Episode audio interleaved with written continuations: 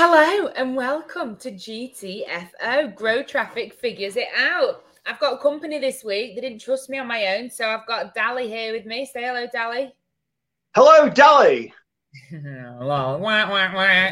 So, but because Rachel's not here, we're still going to mess around with the format and we're going to go super fast through five top stonking tips that will get you to the very, very, very top of Google into what us nerds call the knowledge graph. So, firstly, Dali, what is a knowledge graph? Um, it is um, it's kind of information that's displayed by Google uh, about uh, your business or about information that you're putting out. It's a way of just kind of getting information out there without sending people to a website. Where would you find it? Don't say Google. Uh, sorry, so it's in Google.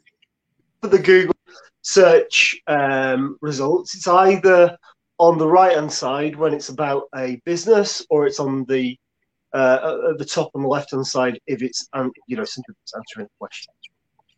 So if I type into Google, um, what is a pension, for example, then the knowledge graph is the bit that comes up immediately that answers my question. And if I type into Google um, grow traffic, then the knowledge graph is the little panel at the right hand side that's got all our information on our business details. Exactly that. Cool. So it's a really valuable place to be. And for us SEO nerds, it's kind of the holy grail, the pinnacle of SEO. If you can get your web pages answering the questions that people are asking in the really succinct questions. Um, so, top five tips. How'd you get? How the hell did you get there? Number one, you answer a question. We bang on about this constantly. People go to Google to ask questions. If you are answering those questions, you're much more likely to get into the knowledge graph. And you answer questions usually in your FAQs or in blog posts. Anything to add? Uh, that's that's that's it really. Create content, answers questions, um, what's the second point we were going to talk about? I'm just trying not to cover I'll get there one. in a second. Uh, if oh, you I... want to know how to how to write blogs so that you answer questions really succinctly, come on our better blogging course uh, or get in touch. Number two, be succinct. Dally, what's the character limit? Um, not sure anymore. Oh, fuck off. You said when we planned this, talk about the character limit. Have you not researched Character limit. Uh, I, I, I, do you know what? It's, it's one of those figures that I used to have, like, to the top of my hand. I think it's like 170 characters or something. Um, wow. So, uh, and it's actually not defined by character. It's not the character limit that's important. It's the pixel width that's important. But anyway, so basically, try and answer any questions that you're asking within one paragraph. That's the that's the key thing to remember.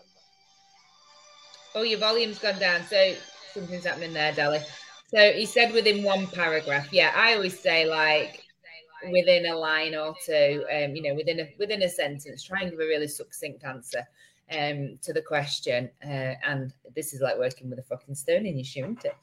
Number three, be authoritative. Have an authoritative website. So by that we mean make sure your website is adhering to Google's policies, that you've got loads of good trust signals on your website, that such as reviews, um, that you've got good kind of citations on and off your website. So that you've got a good social media um, profiles, that they're all fully filled in, that you've got mentions across the web, such as backlinks as well. And um, we talk about backlinks a lot. We have done a GTFO previously on what the hell backlinks are and how to get them. So go and have a look at that. Anything to add on authority?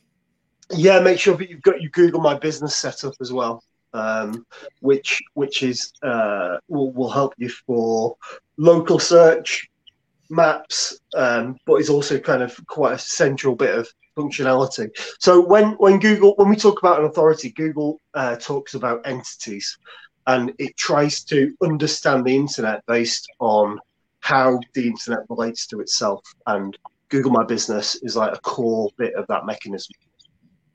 Yeah, it's also worth saying as well that if you are in a certain sector, then Google expects this to be really nailed on, and they're called your money or your life sectors, what they call it, that YMYL. And these are things like financial advisors, mortgage advisors, political websites, health and well-being, medicine.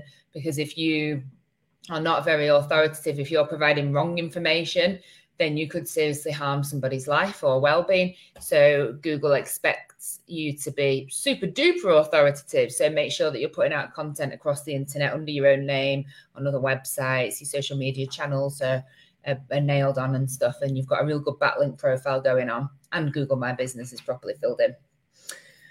Number four, utilize markup. Dali, what's markup? Uh, so markup is uh, little bits of code that you put around elements on your website um, in order to uh, let Google know really what what that is, or help Google to understand what the that bit of the website is actually all about. Um, and particular things that you might want to think about when we're talking about the knowledge graph is things like um, FAQ schema markup, which will help Google understand that that is the answer to a question. Yeah, so a lot of SEO, a lot of kind of mm, web web SEO, kind of back end SEO, is helping Google understand what a page is about, and markup is just another way of doing that. So you're saying within this page, this little bit is an answer to a question. There's a good website that Google has that you go that you can go on that I can't remember now, but I'll put it in the comments that um helps you create markup. So you bring a page up on one side of the screen and then you can just kind of click and say, this is an FAQ, this is an image, this is that. And it just kind of nails on telling Google what, what this page is about or what elements on the page are important that you want um, that you want Google to pay particular attention to. And you would also use that in your local SEO as well. So if you've got your address on the page, uh, often it's in the footer. And so it's on every page, then you would mark that up as well so that Google can kind of uh, rank you. It helps you rank better for local SEO, like like the maps. You know, getting the knowledge graph on the right hand side for your business. Yeah. So using that, that's the that's the address schema, isn't it? Mm-hmm. Where we, we mark that up as well. Yeah. Yeah. Yeah. Uh, and number five, be good boys and girls out there. So Google have got super tight um, policies. Google tells you everything that they want you to do and everything that they don't want you to do. And amongst that, uh, if you have got content on your website that's violent, gory, bad language, um, politically inflammatory or extreme, uh, you know, just generally dickhead behavior on your website, then Google won't rank you particularly, and you, or you're going to get, you might even get penalized, or you might just get, um, you know, just not paid attention to. You might just not rank, which is obviously going to stop you getting into the knowledge graph. And Dali, does that work on a business? If you, you know, if like, will your business stop being ranked on that right hand side knowledge graph if you're particularly inflammatory? Uh, uh, yeah, if you if you've got a pen, if you've been penalised, then yeah, it will it will yeah. cover multiple different things. Yeah. So um,